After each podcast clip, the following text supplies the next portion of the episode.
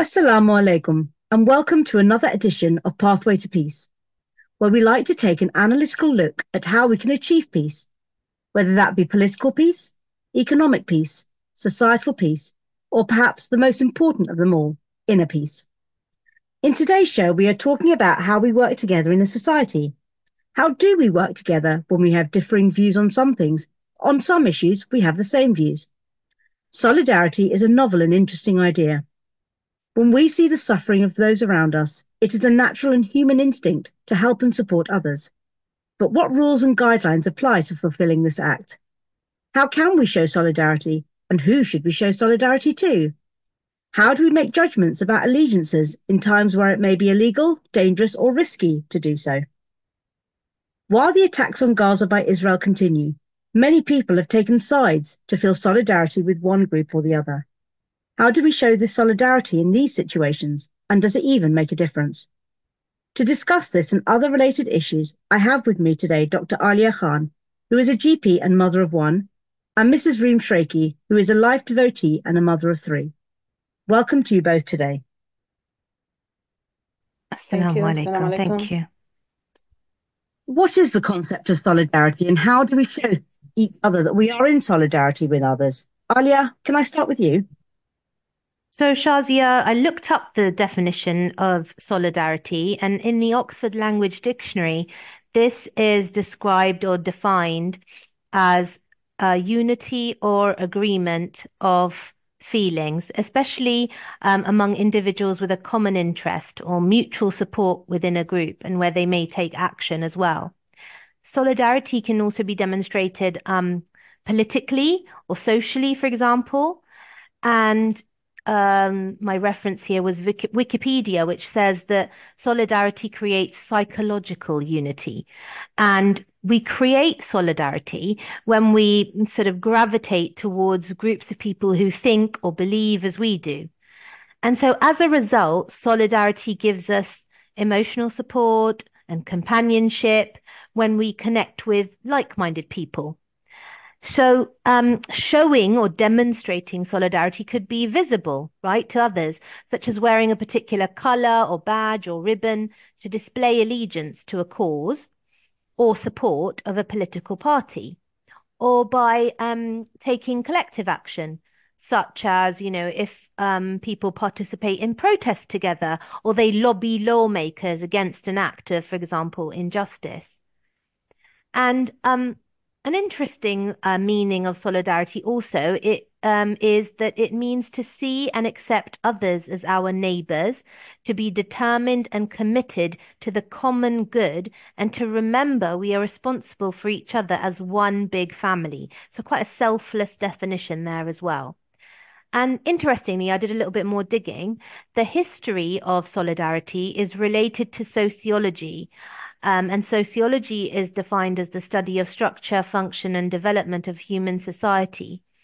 And the Frenchman Auguste Comte, I'm sure I've said his name wrong, mm-hmm. the so called founder of sociology, adopted this concept in the sense of social interdependence between people, so how they just sort of depend on each other. They'll do it more if they identify with them.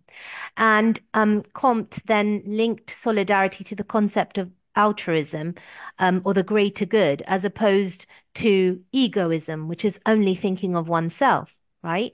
So instead of emphasizing the individual, um, altruism emphasizes common responsibility and solidarity. And this leads to the concept then of fraternity, which obviously we know um, that they uh, think highly of in, in France, don't they? There's the um, mm-hmm. motto, I'm going to speak my bad French again, liberté, freedom, égalité, uh, equality or fraternité, fraternity or brotherhood, um, and all meaning that it work, uh, all of this um, works together for the common good. I mean, it's interesting, isn't it? This this um, idea of, um, in a way, it's a bit like tribalism, isn't it? That you yeah. stick to the the people that, that you, know. have most in common with. Absolutely. Um, which you know could be in the form of you know national nationalism or even the support of a particular football club um, yeah. that you're all together supporting supporting one one team, as it were.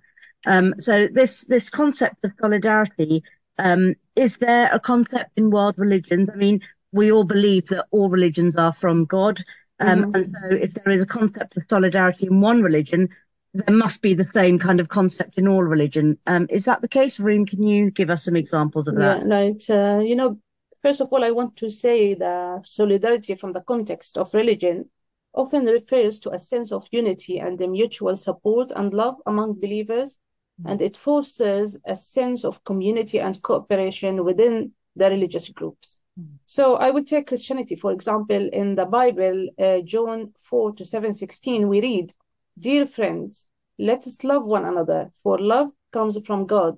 Everyone who loves has been born of God and knows God. Whoever does not love does not know God, because God is love.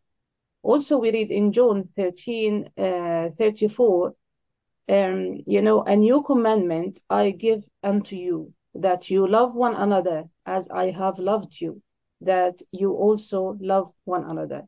So it's a beautiful message that encourages us to love one another, and it is a reminder that love is a powerful force that can bring people together and create a better world. And it's interesting here, it doesn't say just Christians or just the same, you know, you, you love only your own people.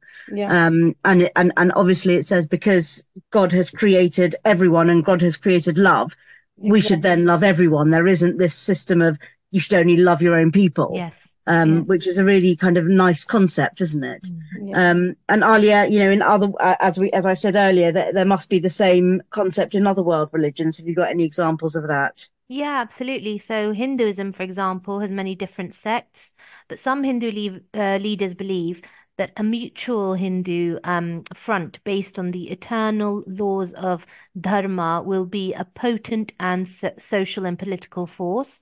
And as different Hindus often have very different beliefs, um, the uh, Guru Deva Satguru Sivaya Subramuniyaswami observed, it is not uniformity or sameness that we seek. So plurality is fine, he's saying here. It is sol- solidarity, individuals coming together for common purpose, uh, purposes, celebrating their differences and pursuing their unique ways, not denying them or trying to restrain or even destroy them. So I guess um, a good definition is solidarity is in diversity as well. And then if we look at the um, Sikhism, uh, Sikh religion, Sikhism, the Sikh concept of solidarity is based on the principle of Sarbat da Bhalla. I'm sorry if I am my Punjabi is not very strong either. This is a very testing program for me, I'm afraid. which which means acha, okay, now I think I understand. Sarbat da, da Bhala, which means the welfare of all. Bhala means the welfare. Sikhs believe that they should respect the equal rights of all people, regardless of their rank, gender, caste, um, class, color, or creed. They're very strong um, in that, I know. Mm-hmm. They also believe in sharing their worldly belongings and knowledge with others, especially those in need, and performing altruistic services for the benefit of all humanity. And we know their um, word for that is seva, so service, literally. Um, you know that, and everybody in um, the Sikh religion who follows the Sikh religion will be very involved with. And I just wanted to add to what um, Reem was saying about uh, the Christians, that in Jesus's high priestly prayer, he asked that his followers would demonstrate solidarity to the world.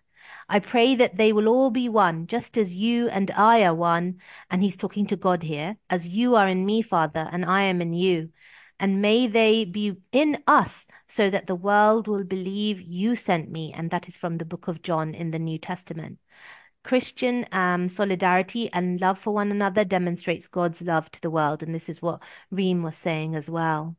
So exactly as we, we said earlier, because, you know, we, we all believe that, that all religions have come from God. It's very similar mm. um, teachings in, in all the religions.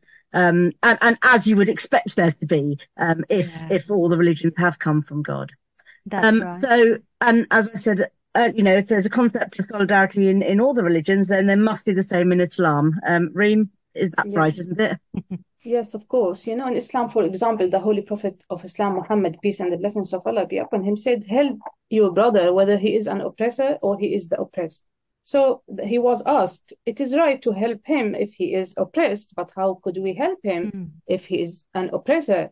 So he replied by preventing him from oppressing others. So it is not just the duty of a Muslim to treat others as they would want to be treated, but also to have compassion on those oppressed and help them win their freedom and oppression and um, uh, from oppression, and without them even having mm. to ask, and also to help the oppressed by rescuing him from oppression. Mm. And uh, there is also another, uh, you know, uh, narration from the Holy Prophet, which I think showing the highest standard of solid- solidarity and the importance of sharing and helping those in need.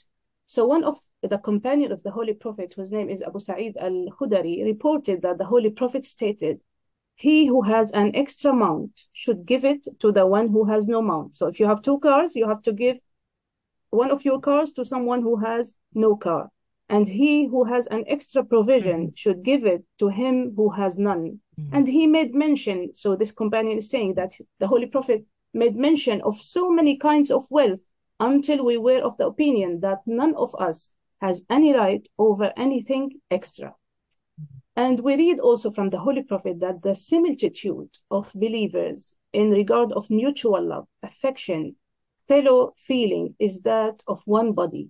When any limb of it aches, the whole body aches because of sleep, uh, sleeplessness and uh, fever. Mm. And he also stated that a Muslim is a brother of a Muslim, of another Muslim. He neither wrongs him nor does hand him over to one who does not who does uh, him wrong. If mm. anyone fulfills his brother's needs, Allah will fulfill his needs. If uh, uh, and also if one relieves a Muslim of his troubles, Allah will relieve his troubles on the day of judgment. And if anyone covers up a sin of a Muslim, Allah will cover up his sins of uh, the, on the day of judgment. And I want to mention also the word Muslim in Arabic language because of course these narrations are in Arabic. The word Muslim it does not necessarily to be the Muslim who's following the religion of Islam, but also it means the peaceful person, the peaceful uh, neighbor, the peaceful whatever in the society. So this is a reminder of the importance of compassion, kindness, and the brotherhood in Islam. And we read also the sim- similar uh, instructions in the Holy Quran. So about the believers, we read that they are tender among themselves. So all the believers are loving and kind towards each other. And the Holy Quran also stated, and help one another in, right, in right, righteousness and piety, but help not one another in sin and transgression. So this verse encourages people to help each other in doing good deeds and avoid bad deeds and not to help each other in committing sins or transgressions.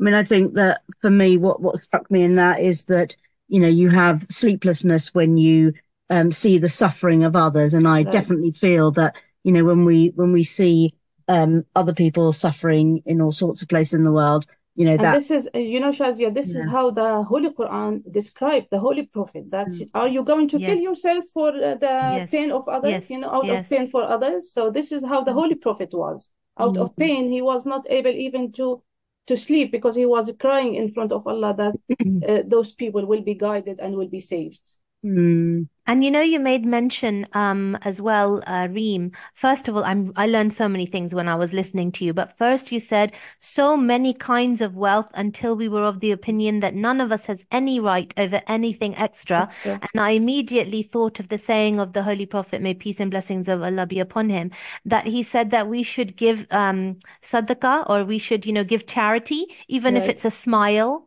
yeah. that that is a charity. So that is an extra thing that you can give to someone else because, you know, when you smile at someone, it dissipates tension, it diffuses all bad feeling, doesn't it? Oh, so actually you are then expressing your love because it makes Allah happy. Right. And that's even if you, you can't even share a language no, with them. You might no, not share a language, you but you can still yeah. smile at somebody. It's such yeah. a nice and you it wouldn't is. think that a smile is a form of charity, but it's this. But it really it then is. catches on, doesn't it? You smile to one person. The, the good word. Also, in another narration, yes. the Holy Prophet said yes. the good word is a charity as well. Yes. Mm. yes. So cheerfully greeting someone, sending peace on them, all of these things are seen right. as, you know, um, uh, giving charity or, or sharing mm. some of your wealth right? Mm, that right. you have this wealth that you can wish peace on somebody, and so you should do that. Right? No. And so you know we've thing, given oh, that example of of how we can show solidarity even by a smile um but you know and as i said in the introduction as humans if if i see someone suffering i want to help them Yeah. want to do what i can to show my support for them Mm. What can i do as a muslim apart from smile um Reem, what else can i do as a muslim to help somebody else Yeah, you know, as we are speaking about charity, I will continue speaking about charity. But before that, something came to my mind. You know that um, there is a hadith Qudsi, which is the words of Allah narrated by the Holy Prophet. And he said that Allah at the day of judgment will ask someone that I was sick, but you did not visit me. And then that person will tell him, Oh Allah, you are the Lord of the world. How you were sick and how I could visit you. He said, That servant of mine was sick, but you did not visit him. Mm. And then he will tell him, I was hungry, you did not feed me. And again, he will ask, How? And he said, That person, that servant of mine was hungry and you did not feed him, and so on and so on. So, to that level, we have to think about others and, uh, you know, to give whatever is in, in our hands, even if it is a visit, to pay a visit. And of course, uh, back to charity, it is a cornerstone of Islamic teachings. So uh, there are two kinds of charities in Islam, the obligatory one and the volunt voluntary one. The obligatory charity is called zakat, or we say in English alms, Mhm. and the voluntary one is sadaqah. Zakat uh, takes the form of a prescribed contribution based on a person's wealth and income. And the rate of contribution varies with the kind of property owned, but uh, on average, it works out uh, to two and one half percent of the total value. And the proceeds of zakat are su- supposed to be devoted towards uh, relieving poverty and distress, helping those in debt, uh, providing comfort and convenience for travelers, providing uh, stipends uh, for scholarships, uh, providing ran- ransom for prisoners of war, propagating uh, Islam, and meeting the expenses of the collection of zakat and other things which are beneficial for the society. So zakat is a duty enjoined by Allah in the interest of the society as a whole, while um, on one hand, these charitable contributions provide for the needs of the society. So whether they are Muslims or non-Muslim, we are speaking about Muslim state. So the zakat should go to anyone who is in need, whether he's Muslim or not. And on the other hand, the act of giving in the name of Allah purifies the heart of the contributor from selfishness and greed. I mean, it's a bit like a welfare state, isn't it? It's the same. It's the kind of beginnings of a welfare state Mm. that that the state should provide. Um, those people that are more wealthy should pay a kind of tax, um, and the state should use that tax to help those that are in need. It, it, it's the same system, isn't it? Yeah. I mean, some people change their lifestyles in solidarity with others, and um, you know, does that make any difference? For example, I've heard about something called the ration challenge, where Mm. for a week people eat the same as a Syrian refugee living in a camp in Jordan Mm. based on food packs distributed by um, their local partner organization. They raise money doing so. I mean, why not just donate the money or raise the money in a different way? What What do you think for that? You know, we should treat others as e- equals, and we have to remember that we are all one and created by one creator who is Allah the Almighty. So we need to take time to listen to each other and to what others are going through until we know what someone else is going through and how we can show solidarity to them or with uh, them. So we can help those in uh, vulnerable situations um, in whatever way we can, and we can show solidarity by changing our lifestyles to try to see how others live. And we should remember also that some people don't have access to clean water, for example, like here in the UK. So uh, we here we don't have only clean drinking water, but we have it 24 hours. We have access to it. So, uh, and this is what the Holy Prophet even said that even if we live near a running stream, we should not waste water. So we can try not to waste water by taking shorter showers, uh, uh, you know, not leaving the tap running while we brush our teeth. And this is as well one of the teachings of Islam, as as I mentioned. Um, and well, you know, to get close to Allah, we fast, but we also fast to understand what people go through when they don't have many money for the regular meals. Um, is that right, Aalia? Yes, um, absolutely, um, Shazia. And, you know, fasting reminds us what people go through when they're not as fortunate as us, just as Sister Reem was saying. And I think also reminds us of the debt of gratitude that we owe to God. So absolutely can make a difference to us ourselves. If we, if we walk a mile in a man's shoes, that's the only way we'll tr truly know him. I agree. The past couple of years, and we've gone through the international COVID-19 pandemic, and we saw examples of solidarity throughout different societies um, you know, I know that I can vouch for the neighbourliness that I experienced and close neighbours and friends and people that live further away. When me and my husband tested positive for COVID, we had many different friends and neighbours offering to do our shopping, ordering us food, sending games and puzzles to keep the children entertained. And I ha- even had a friend send me a huge box of Lego for my son from wow. the other side of the country. So, you know, what what other examples are there of people showing solidarity during the COVID-19 pandemic? Reem? Yeah, you know, I think what you passed through, every one of us, uh, you know, passed mm-hmm. through uh, the same the, th- the same thing, and we really see the unity of mm-hmm. the neighborhood and the community, and it was really a very loving time. At, at, at the same time, it was painful, but at the same time, it was showing how lovely our neighborhood is. So we have also example of recognizing common values.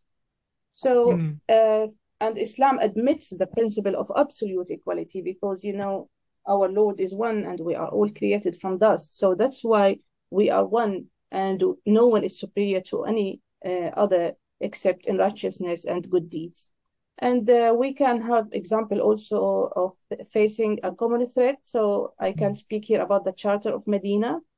So mm. what is this? Uh, when the Holy Prophet arrived in the city of Medina, it was generally felt that he was the most appropriate person to take to take on the responsibility of administrating the affairs of the city. So under his direction, a covenant was drawn up which was accepted by all the inhabitants of the city of Medina who were Muslims, idolaters, and Jews. Uh, common citizenship of uh, Medina was established and conditions were prescribed for the regulation of the affairs of the town, as well as for organizing its uh, internal order and external security.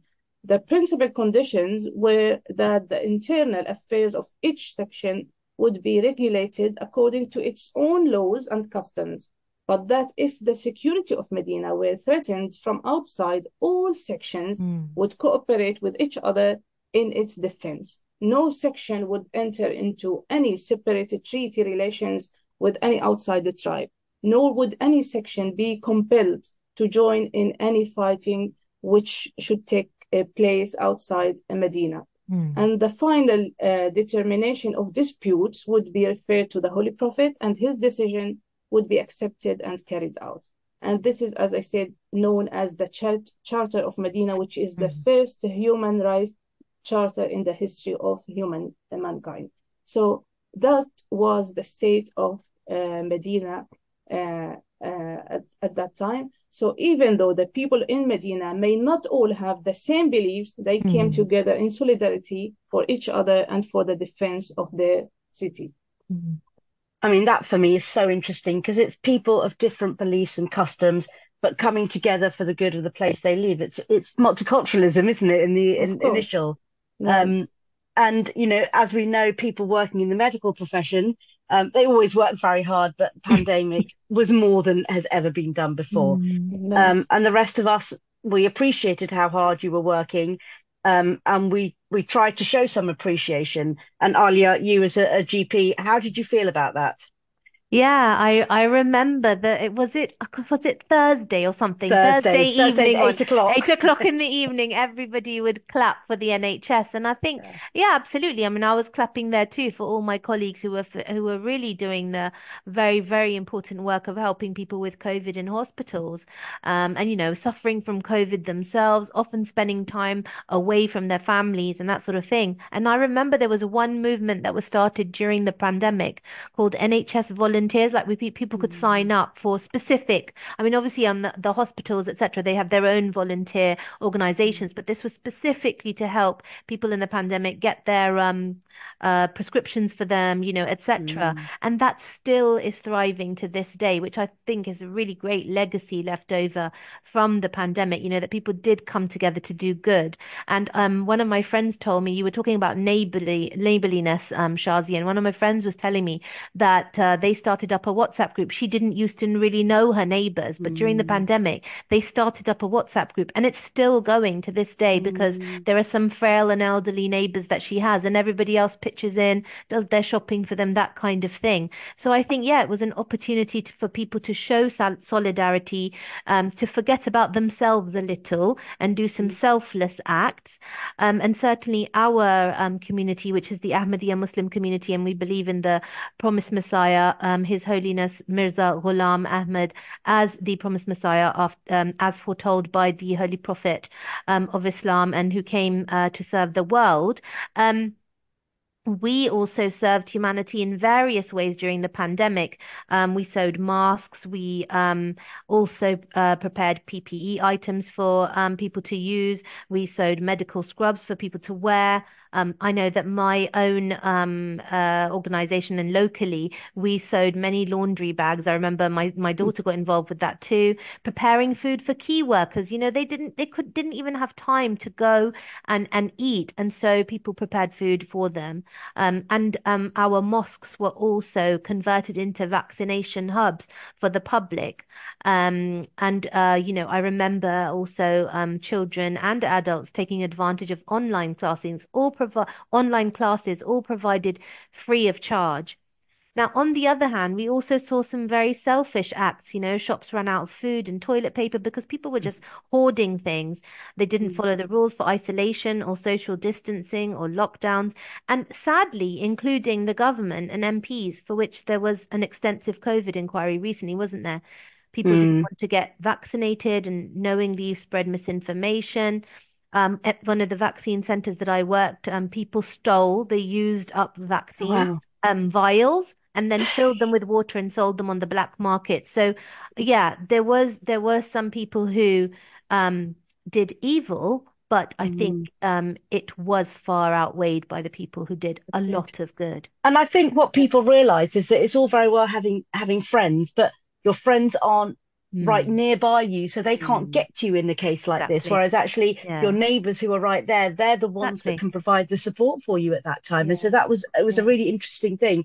We we realized how much we need our Mm, neighbors. absolutely. Um, so as the world has become a global village and we have 24-hour news channels, um, we can see on social media minute by minute how other people are living and we can see what they are going through. So how can we show solidarity to people who are going through something on the other side of the world? For example, if there's a natural disaster going on in another part of the world, how do we show solidarity to those people, Reem? You know, I um, will mention um, our caliph, the spiritual head of Ahmadiyya Muslim community. You know, he always instructs us that we have to support those who are facing injustices and by talking about it and highlighting it to others who are in power who can do something. And also we have to show sympathy and uh, to have we have to pray for those who are affected. And uh, he also advised us to raise funds to help uh, Mm. aid uh, the people in need and purchasing food, clothes, uh, shelter, and essential items in times uh, of need. And we have also to encourage others to donate to such a cause. And this is what our community is doing. For example, in Africa, we are opening schools, we are um, uh, having uh, wells of water. So, the, because we know that those people in remote villages in Africa, they are in extreme need. So we are always there for them. Aalia, what do you think? I mean, if there's a war Mm. or people are being oppressed in another part of the world, how do we show solidarity to those people? Absolutely. Um, I think that there are many things that we can do. And you know, there was something you said about um your neighbors being next door to you. And so, you know, why not um, help them or, or get them to help you. But yes, those people who are far away from us and they're feeling isolated and perhaps they feel helpless and that they can't call on anyone to help. There are so many things that we can do even if we are far away from them. And one of the things is that we can, uh, living in a democracy, we can write to our lawmakers of our of the land to encourage them to send aid at an international level. You know, send aid to the people who deserve it, um, to that country, and to support ending the war, calling for a ceasefire. Um, we also are very fortunate at the Ahmadiyya Muslim community that we have um, a humanitarian um, response uh, arm called Humanity First. This um, is a service that mobilizes very quickly to help with natural disasters and in areas of conflict. They they put themselves in danger to deliver aid to people who are displaced and they're in need. And then, as Reem was saying, as per the instructions of His Holiness Mirza Masroor Ahmad, our Caliph and um, spiritual leader of the Ahmadiyya Muslim community, um, we are encouraged to pray for those um, who are in need en masse um, and pray for Allah's mercy on all innocent people who are caught up in conflict. And and may Allah relieve those people of um of Amen. their of their troubles. I mean. Amen. Um, This is Pathway to Peace for the Voice of Islam radio station. And as you're aware, today we are discussing solidarity. So, moving on a little bit, is unity the same as solidarity? Do you have to have the same beliefs as another to feel solidarity with them? And can you feel solidarity while having differing while having differing opinions? Um, Aalia, what do you think? You know, I was thinking about this, Shazia, and um, just during the program as well. And I think that if we think about unity, then, you know, I mentioned um, the promised Messiah, His Holiness um, Mirza Ghulam Ahmad, on whom be peace. And um, I was talking about how he came to serve humanity and he also came to unite all religions, all people under the flag of Islam, um, and you know present the true version of Islam to the world, um, and establish that the Holy Prophet was indeed the true um, final law-bearing prophet um, on earth. So. I think that's unity where we will all be united for a common cause and and um you know we have we recognize one leader just as we do in our caliph his holiness Mirza Masroor Ahmad uh, may Allah be his helper that we are all united under that leader. And then I was thinking of sort of countries as well you know like the United States of America even though each state may differ with state laws and um you know the way they do things day to day actually they're all united under one flag and one leader. And the United Kingdom is the same. We are four countries, actually. We've been devolved, haven't we? And we have Mm, our own um, ways of um, passing laws, etc. But actually, we have one prime minister. Um, mm, and so unity, I think, is a little bit deeper than solidarity. Solidarity may mean that you don't agree on everything, but there's one thing that you would do, uh, you do agree uh, uh, uh, you do agree on. Like you said, you know, everybody who supports the same football team, they all agree that that football team is the best, but they may not follow the same, you know, um, other philosophical, uh, uh, you know, arguments. Like they, they may be completely different. And so going back to the to the beginning when I was talking about definitions and I said that solidarity is um, unity or agreement of feeling or action, especially among indi individuals with a common interest. Um, whereas unity, if you look at the definition of that, it is the state of being united or joined as a whole. So it's not just one bit that you should agree or join on, it's everything. So I think unity basically goes further than solidarity. mm. And we are Ahmadi Muslims who have accepted the promised Messiah, peace be upon him. Mm. And so we look to the writings of the promised Messiah. And is there anything in his writings about solidarity, Aalia? Yeah, and this is a really nice paragraph that I found um, that the promised Messiah, on whom be peace, has written in his book Noah's Ark about unity and solidarity among his community. And, you know, through his words, you can really feel the importance he gives to giving up all that feeds the ego and instead submitting to God and serving his creation with humility and peace. The emotion he puts into it and the concern he feels for his community is really overwhelming. And I'm going to actually read directly from it, the English translation of um, a paragraph from that book. And I quote, If you want that God should be pleased with you in heaven, unite and be one, like two brothers of the same mother. Nobler is he among you who forgives the sins of his brother more than others, and doomed is he who is stubborn and does not forgive. He has nothing in common with me. Live in fear, lest you be cursed by God. He is holy, and he is a jealous guardian over the honor of his beloved ones. The wicked cannot attain his nearness, the arrogant cannot attain his nearness, nor can the tyrant, nor the one who breaks trust nor can he who is not ready to lay down everything for the honor of his name, of God's name, nor those who fall to the pleasures of the world like dogs and ants and vultures, and who are comfortable with the luxuries of the world. Each unchaste eye is remote from him, each impure heart knows him not. Those who remain in agony for his cause will be delivered from the fire of hell. He who weeps for him will laugh at last, and he who breaks away from the world for his sake will meet him. Be Allah's friend with all your heart, in all sincerity, gaining his nearness with ever growing zeal. Be kind to your sub- subordinates, to your wives, and to your less fortunate brothers, so that you may be shown kindness in heaven. Become truly his, so that he may belong to you. And that's from uh, Noah's Ark um, in the compilation of the Promised Messiah's book, um, volume 19, pages 12 and 13. I mean, it's it's very powerful, isn't it? And it's very emotional to hear that that yeah. you know that's the way to gain that brotherhood is to if you're close relationship with God, Absolutely. because when you want yeah. to please God, um, mm. you will automatically have that sympathy for your your fellow beings. Absolutely, and you know, yes, and if you have submitted to God, then anything that you will do will result, you know, in in anything that you do for the love of God, then absolutely, it one of those things must be that you love His creation. Mm-hmm. I mean, Islam has a concept of a khilafat of caliphate, um, and Islam Ahmadiyyat is the only Islamic organization that has a khalifa. So, mm-hmm. how does the khalifa promote solidarity and or unity in a multicultural world with diverse populations how do we mm. maintain diversity and then link that to Khilafat? Reem? Yeah, first of all, I have to mention that Khilafat is not a political uh, function, you know.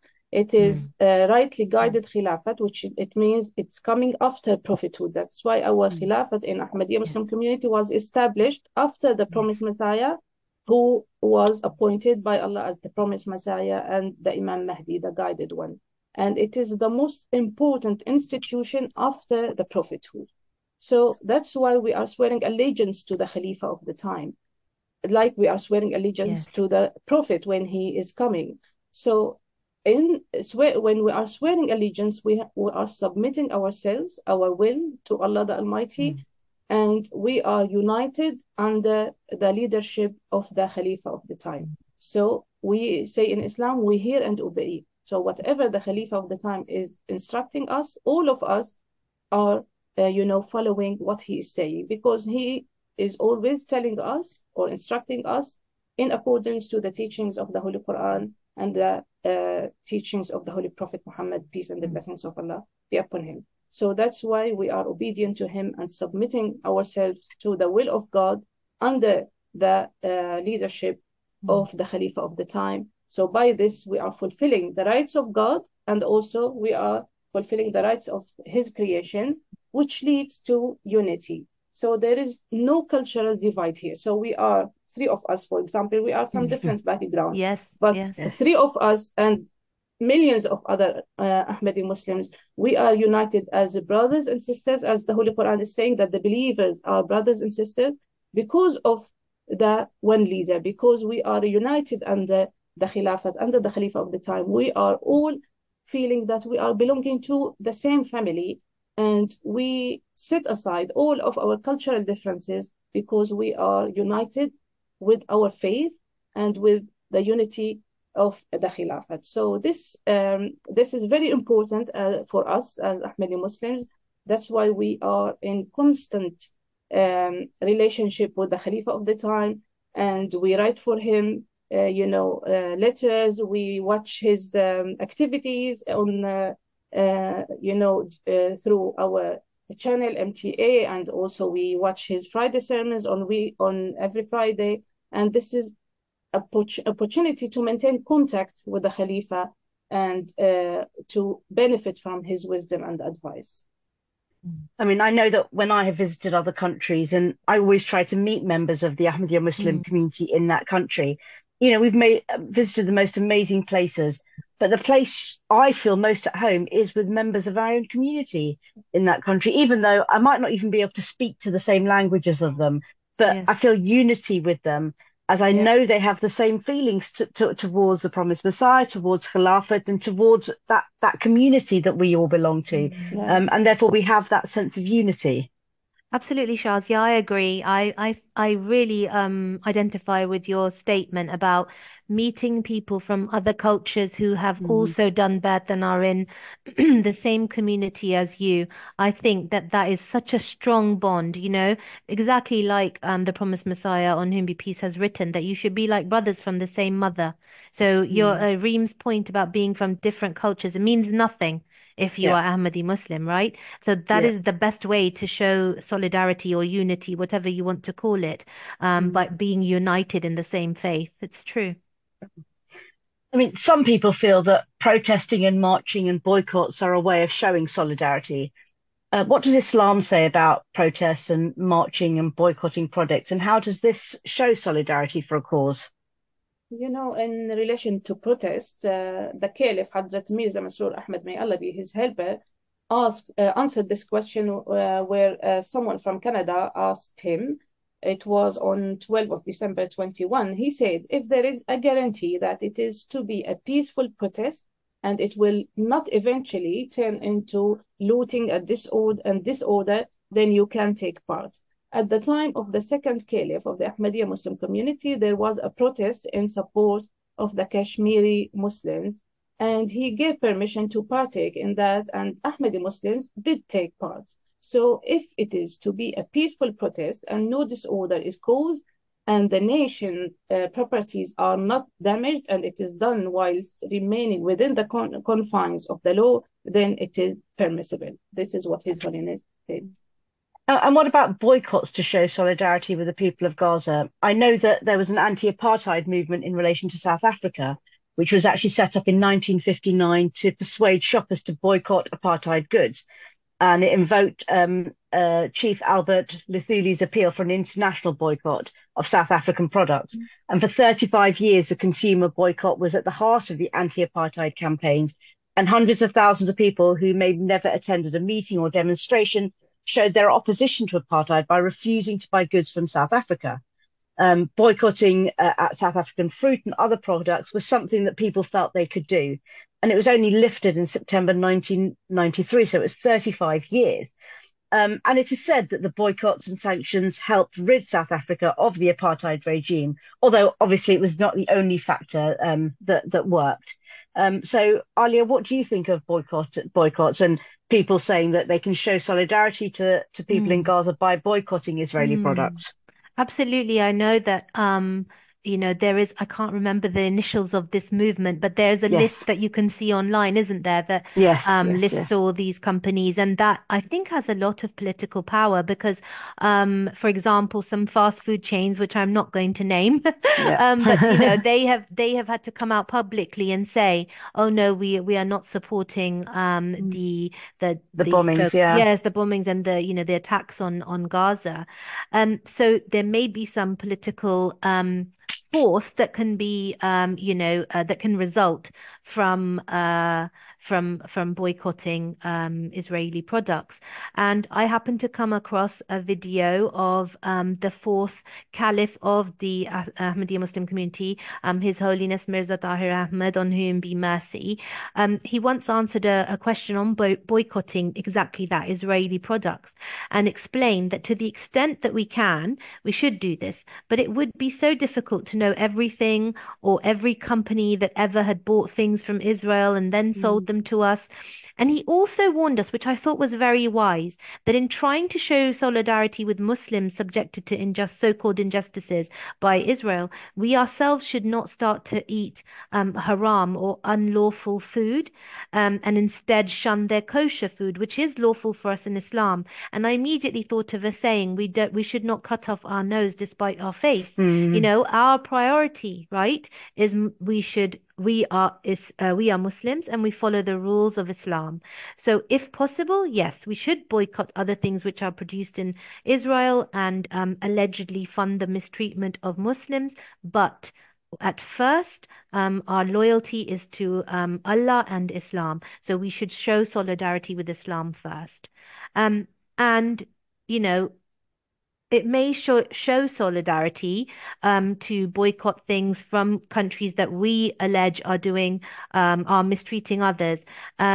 But it shouldn't harm our own level of faith. I think that's that's the main uh, point to make here.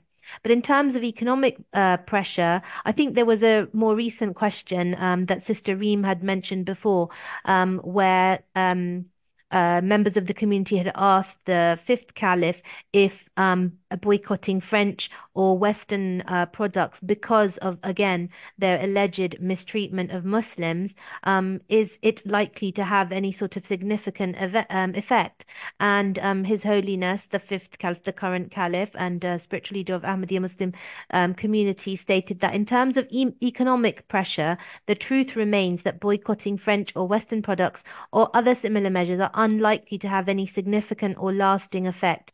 And given the of today's sort of interconnected geopolitics, where everything is crossing over anyway, free trade, etc., it's not realistic for such uh, boycotts or embargoes to be sustained or widespread. And, you know, millions of Muslims like us live in the West, and it's simply not possible for us to participate to such an extent that it would make an effect. Um, mm. And and really, the call to boycott French products in those days was an emotional response rather than a rational one. And furthermore, Muslims should not partake in protests that hurt their nation's prosperity. So if you're living in a country and then you are not buying the local produce, actually, what you know, you may be harming the nation, your own nation's prosperity. You may be harming the environment if you're going to instead buy food that comes from very far away, you know, and then actually is that um common sense at all? Mm. I think it's a difficult. Yeah. Oh, sorry. Go ahead. No, no. It's a ahead. difficult one, isn't it? I mean, you're right. It's a difficult one. Really, really difficult. And and you know, when I was thinking about the protests as well, I had exactly the same thoughts as what um what Reem was saying. That yes, you know, um, if you are sure that you know who the organizers of a peaceful protest are, and you are sure that um, you know, no property will get damaged, then okay. But actually, do you remember?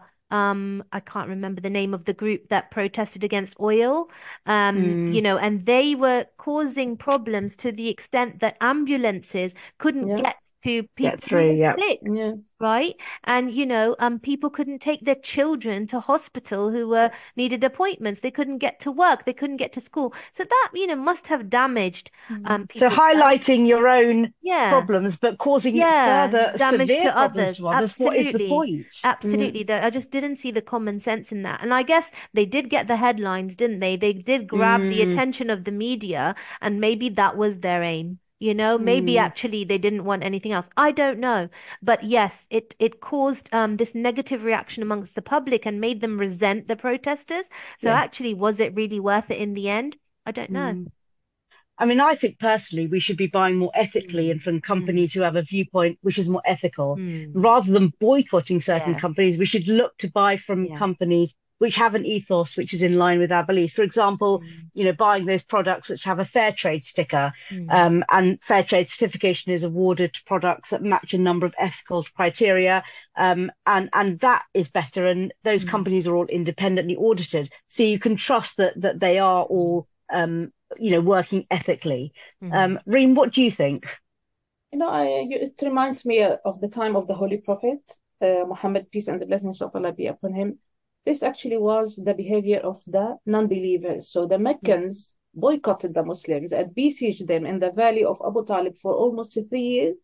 And this was, you know, of course, tough time for the Muslims mm-hmm. that, uh, you know, they were uh, uh, not, no, no Meccan was uh, buying or selling the Muslims any product. And it mm. caused immense hardship for the Muslims. Mm. But look on the other side, what the Holy Prophet did. You know, after the Battle of uh, Uhud, the Meccans were afflicted with a severe famine. famine. And when the Holy Prophet learned about this uh, matter, he raised a relief fund and sent it to the Meccans, who are his enemies, who are oppressing him and oppressing his uh, followers and killing them day and night and attacking the Medina. But still, he sent them aid. And he, uh, you know, at the time of their hardship. And of course, he wanted to show solidarity with them and to help them to get out of this uh, affliction despite the fact that this uh, generosity did not change uh, their hostility, unfortunately. Mm. So we as Muslims should not be the cause of hardship to others, whatever they are doing to us. For mm. example, in Pakistan, we are not allowed to, uh, you know, uh, to worship Allah as we want. We are not allowed to yes. Uh, call our mosques mosques, and so many other things. That uh, so many also shops are openly having signs saying that Ahmadi Muslims, of course, they are not calling us Ahmadi Muslims, hmm. they are calling us Qadianis, Qadiani, that yes. they are not allowed to enter their shops and so on. Hmm. So, what if something uh, happened to uh, Pakistan? Hmm. Are we dealing the same with them? Of course not. And hmm. this is what happened, for example, um, during the earthquake which hit Pakistan some years ago. So our volunteers and our charity organization, which Aalia mentioned earlier, Humanity First, was in the forefront there to help the victims. Yes, and we did that to follow the example of the Holy Prophet, on whom be exactly. peace. He had set a precedent, hadn't he, that you help mm. the oppressed and you help the oppressor right. when they are ne- when they when they are in times of need, and mm. you know, may Allah reward the Ahmadiyya Muslim community for that um, mm-hmm. so that you know one day we can practice our religion freely in Pakistan. I went to Pakistan recently. It is the most beautiful country. It has the most beautiful, you know, lovely food, honestly, and everything. We enjoyed it so much, um, and yet you know, we could all we had we had this almost cloud above us because we cannot tell anybody who we really are. You know, we um I went to Rabwah, our um, headquarters in Pakistan. There is no prayer, right? No prayer call mm. that comes out from the mosques. Only the men are allowed to attend the mosque. Um, no because it's so dangerous, you know, because it's so the dangerous, threat, isn't it? Absolutely, they are not allowed because of the threat. Um, and mm. it's a very real threat, obviously, after the attacks in 2010 on members of the mm. um, Ahmadiyya Muslim community. You would have thought, like Reem was saying, that um, you know Ahmadiyya uh, Ahmadi Muslims would not help Pakistanis in need, but that is exactly what they did when there was an earthquake. And in also, Aalia, you can mention also our heart. Uh, yes, Tahir Heart Institute. Absolutely, yes. yes. Tahir Heart Institute, it is staffed by volunteer doctors, most of them. They come from America to perform life-saving operations, and anybody is welcome to come and have treatment there. So not and only Ahmadi poor, Muslims. No, no, anybody, anyone from anywhere. Um, I know somebody who came from a different country, and they went there mm. to have their treatment you know so For it free. anybody yeah so it's up to you if you can afford it you are encouraged to make a donation but if you cannot afford it it is free Wow. So, you know, I mean, the, where can you find things like that? Yeah. Right? This is only among the followers of the true yes, Islam. It's true. It's true. Because in a country that oppresses Islam is them. telling us to do. Exactly. In a country yeah. that oppresses them, that doesn't even think that they deserve to be treated as as humans with basic mm. rights of freedom of religion and freedom of expression and freedom of conscience. So that's why the Holy Prophet Islam also said that you have to mm. treat others yes. in the way like you are you have want, you like you to, be to, treated. to be treated. Yes. Yeah. yeah, absolutely. And so that's why our so motto much. as well, uh, Shazia, before yes, you end, love for all, yes, love for all, hatred for none. Hatred for none. Even if we hate yes. the action of someone, it does not yes. mean we hate them personally or we are not no. there for no. their help and. And we're not going to help them when they need no, it. No, absolutely. That's them. what it means. Absolutely. So um, we're coming to the end of the show. So thank you so much for listening today. Thank you for the panelists for such an interesting discussion. Unity in Islam means the negation of all else except God. When one believes that there is no all-encompassing power except God's, it negates all other powers as being subservient to his power. And as such, all beliefs spring from this most central of all concepts in Islam. All goodness springs from God. When all we do is for the sake of Allah, the sake of God, and to win His mm. pleasure, we are at peace with our actions, and we don't want to hurt each other or hurt anybody else, as this will lead to Allah's displeasure. Peace is due to the submission to the will of God. And that is why the word Islam is translated both as peace and submission to the will of God. The Islamic concept of unity also inculcates in man the realization of the oneness of the human species and does away with all such barriers, as we've discussed, that divide man into racial, ethnic, and color denominations. This gives birth to the universal concept of equality in Islam, which in its distinctive feature, if we are united and want the best for our brothers and sisters in humankind, life becomes easy. Mm. In relation to the problem in Gaza, the, His Holiness Hazrat Mirza Masroor Ahmad, may Allah be his helper, has said, If the Muslims unite and are as one, they will have a strong, impactful voice. Otherwise, the Muslim governments would be responsible for the deaths of innocent Muslims. Always keep the saying of the Holy Prophet Muhammad, peace and blessings be upon him, in mind. And this should be borne in mind by the major powers as well, that we must help both the oppressor and the oppressed. We must understand the importance of this injunction. I'd like to thank our listeners for staying with us during this discussion, and thank you again, ladies, for helping us to get there. Thank you. Thank you. If you would like to join the discussion, please tweet us at Voice of Islam UK using the hashtag VOI Peace. Thank you for listening. Assalamu alaikum wa rahmatullahi wa barakatuhu. Peace and blessings be on you all.